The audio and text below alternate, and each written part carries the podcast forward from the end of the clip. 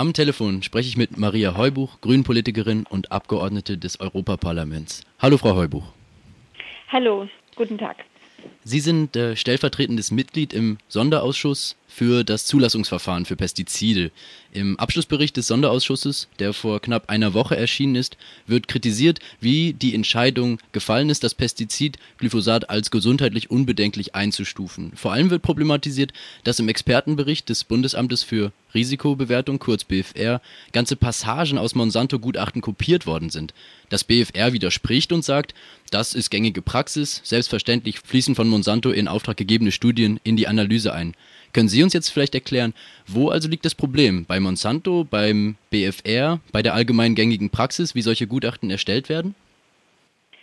Nun, ob es gängige Praxis ist, möchte ich mal dahingestellt lassen. Es hat sich auf jeden Fall während äh, dieser äh, Untersuchungen in unserem Ausschuss gezeigt, dass die Behörden das schon unterschiedlich äh, vorgehen. Dass Textpassagen von der Industrie übernommen werden, ja, das wird gemacht, in manchen Ländern stärker, manche machen das weniger.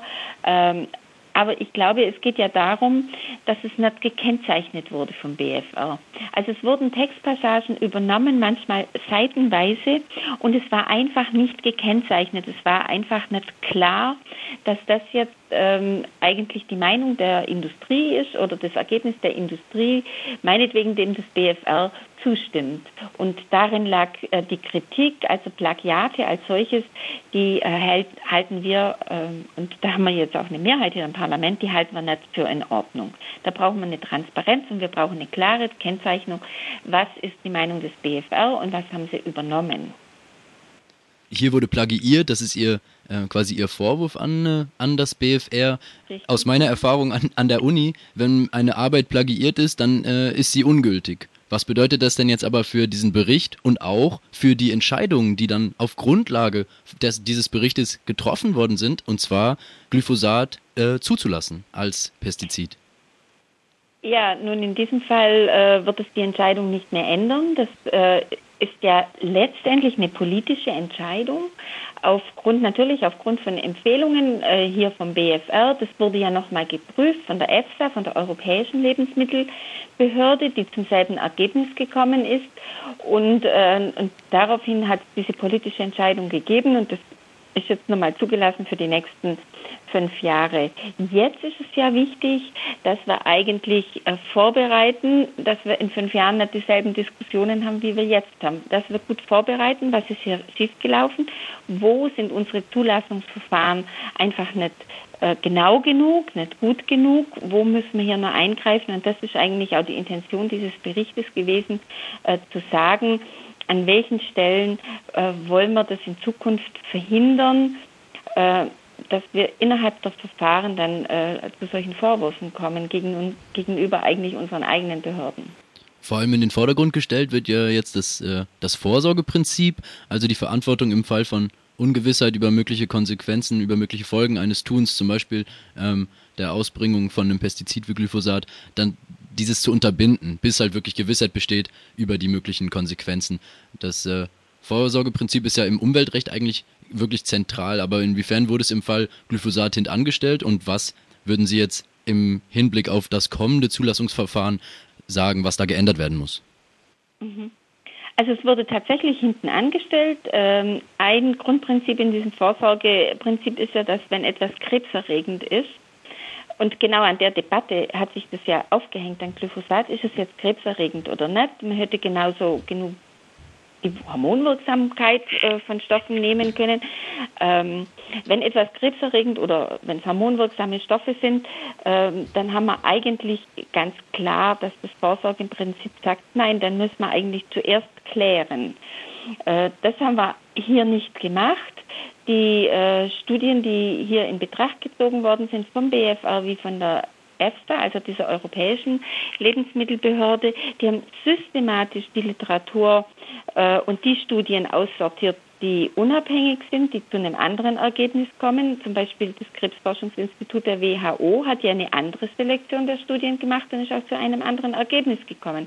Also war hier eine, sage ich jetzt mal, eine Streitfrage auf dem Tisch und man hat zugelassen, bevor man diese Streitfrage geklärt hat. Was sind jetzt Ihre konkreten äh, Bestrebungen im Ausschuss? Was sind Richtungen, in denen die Vorschläge, die Sie jetzt, äh, die Sie machen für die Zukunft, äh, noch gehen? Also wir wollen zum einen viel mehr Transparenz in die ganze Sache bringen.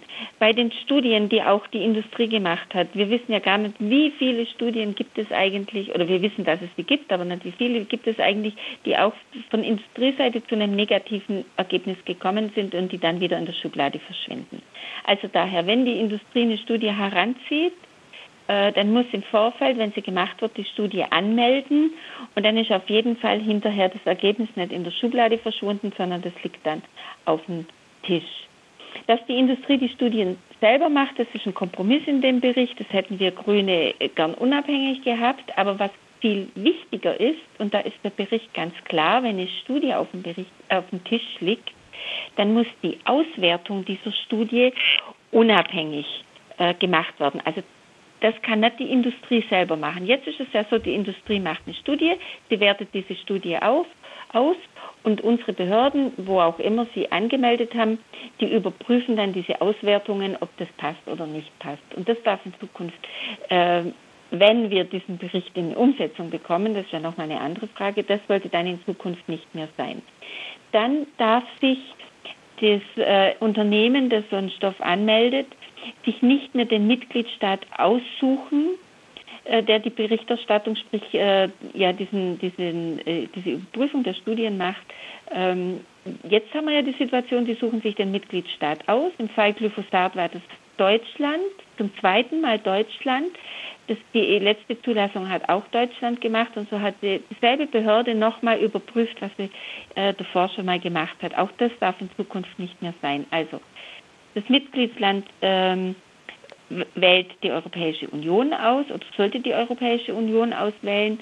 Und ein Mitgliedstaat, der einen Stoff schon einmal bewertet hat, soll ihn bei der Wiederzulassung nicht nochmal bewerten dürfen. Also das sind so ein paar grundlegende Elemente, die wir angreifen und wo wir eigentlich Vorschläge machen, wie man hier an der Stelle das besser, transparenter äh, und unabhängiger gestalten kann, um genau dieses Vorsorgeprinzip zu stärken und es nicht auszuhöhlen.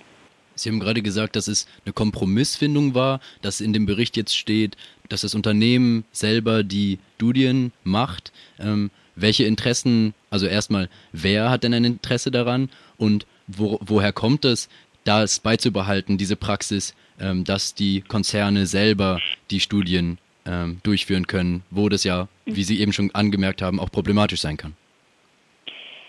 Nun, das kommt einfach daher, dass hier äh, unterschiedliche Meinungen drüber äh, herrschen in diesem Parlament und äh, Demokratie ist nun mal anstrengend und da muss man immer wieder äh, Kompromisse, äh, Kompromisse finden. Und natürlich hat auch die Industrie hier ganz massive Lobbyarbeit gemacht.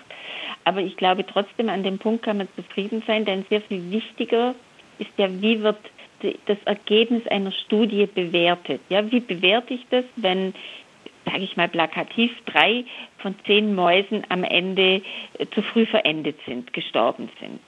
Bewerte ich das jetzt noch als im Rahmen des normalen Schwundes oder sage ich, das ist schon signifikant? Also insofern ist die Auswertung natürlich eine ganz, äh, ganz wichtige Sache und die Auswertung soll ja in Zukunft unabhängig äh, gemacht werden, wenn es hier nach den Vorschlägen des Parlaments geht. Und äh, ist immer so, dass man versucht, einen Kompromiss zu finden. Das ist ein Bericht, den ein grüner Berichterstatter gemeinsam mit einem CDU-Berichterstatter äh, geschrieben hat. Und da kommen natürlich unterschiedliche Meinungen, unterschiedliche Linien aufeinander. Das lässt sich nicht ganz vermeiden. Aber wie gesagt, wir haben einen Bericht, der, äh, wo man wirklich von einem guten Kompromiss äh, sprechen kann. Ähm, Thilo Bode spricht in seinem neuen Buch Diktatur der Konzerne von einem sogenannten industriell-politischen Komplex, in dem Konzerne wie Monsanto in der Lage sind, Politik nach ihren Profitinteressen zu gestalten. Ich frage mich, diese Kompromissfindung, von der Sie gerade sprechen, mit Konzerninteressen, fällt das unter den Rahmen der der Demokratie, von der Sie sprechen und inwiefern ist die Auseinandersetzung um Glyphosat, ähm, in der Sie ja auch wirklich äh, aktiv sind, auch ein Ring um die demokratische Legitimität der EU? Das ist ganz bestimmt. Ähm, also natürlich versuchen Konzerne, aber wir müssen an der Stelle auch noch mal ein bisschen ehrlich sein, auch Nichtregierungsorganisationen versuchen hier Lobbyarbeit zu leisten, versuchen hier Einfluss zu nehmen.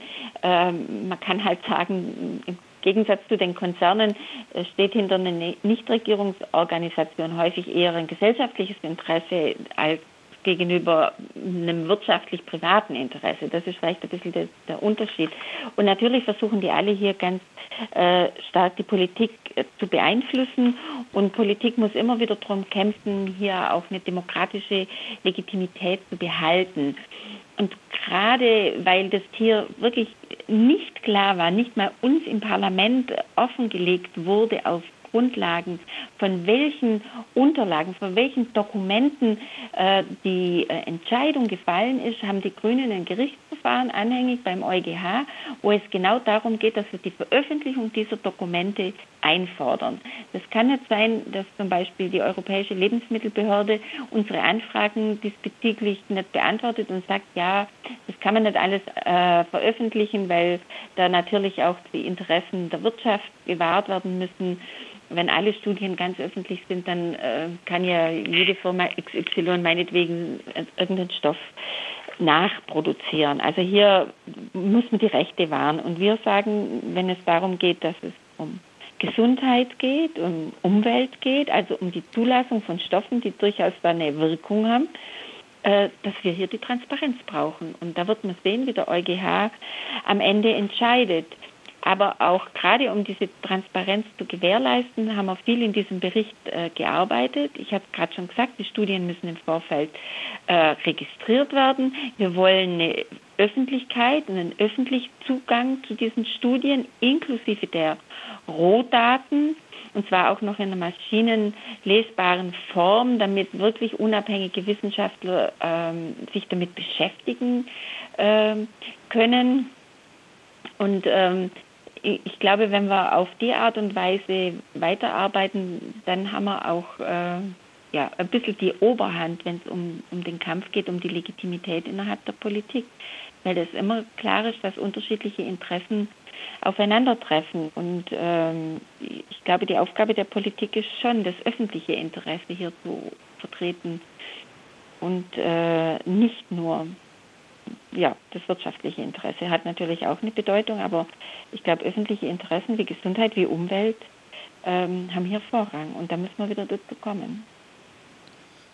Ich würde gerne als letzte Frage ein bisschen in einen anderen Themenbereich reingehen. Der konkrete Fall von der Zulassung von Glyphosat scheint ja ein Symptom zu sein von Problemen unter anderem auf EU-Ebene, Konzern, Konzerne und deren Produkte zu überwachen und wenn nötig ähm, zu regulieren. Ähm, Sie haben jetzt im kürzlich erschienenen kritischen Agrarbericht 2019 einen Artikel über das Wettbewerbsrecht in der EU veröffentlicht. Zunehmend mhm. sehen wir eine Konzentration von Macht äh, im Agrar- und Lebensmittelsektor mit, wie Sie schreiben, dramatischen Folgen unter anderem für die bäuerliche Landwirtschaft, kleine Lebensmittelgeschäfte, Arbeitsbedingungen und die Umwelt. Ähm, die Fusion von äh, Monsanto und Bayer, die von EU-Wettbewerbskommissarin Margrethe Vestager Anfang 2018 durchgewunken wurde, ist da ein gutes Beispiel.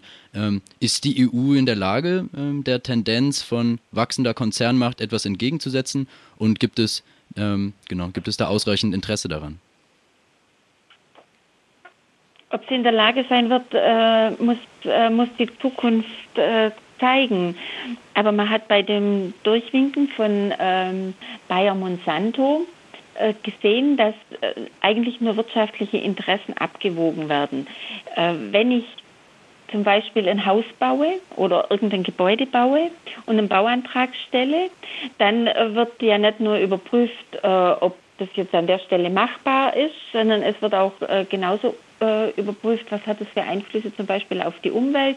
Ich muss Ausgleich schaffen und so weiter. Also da wird ja auch ganz anders ähm, drauf geschaut, was dieses Vorhaben äh, für Auswirkungen ähm, in seine Umgebung hinein hat.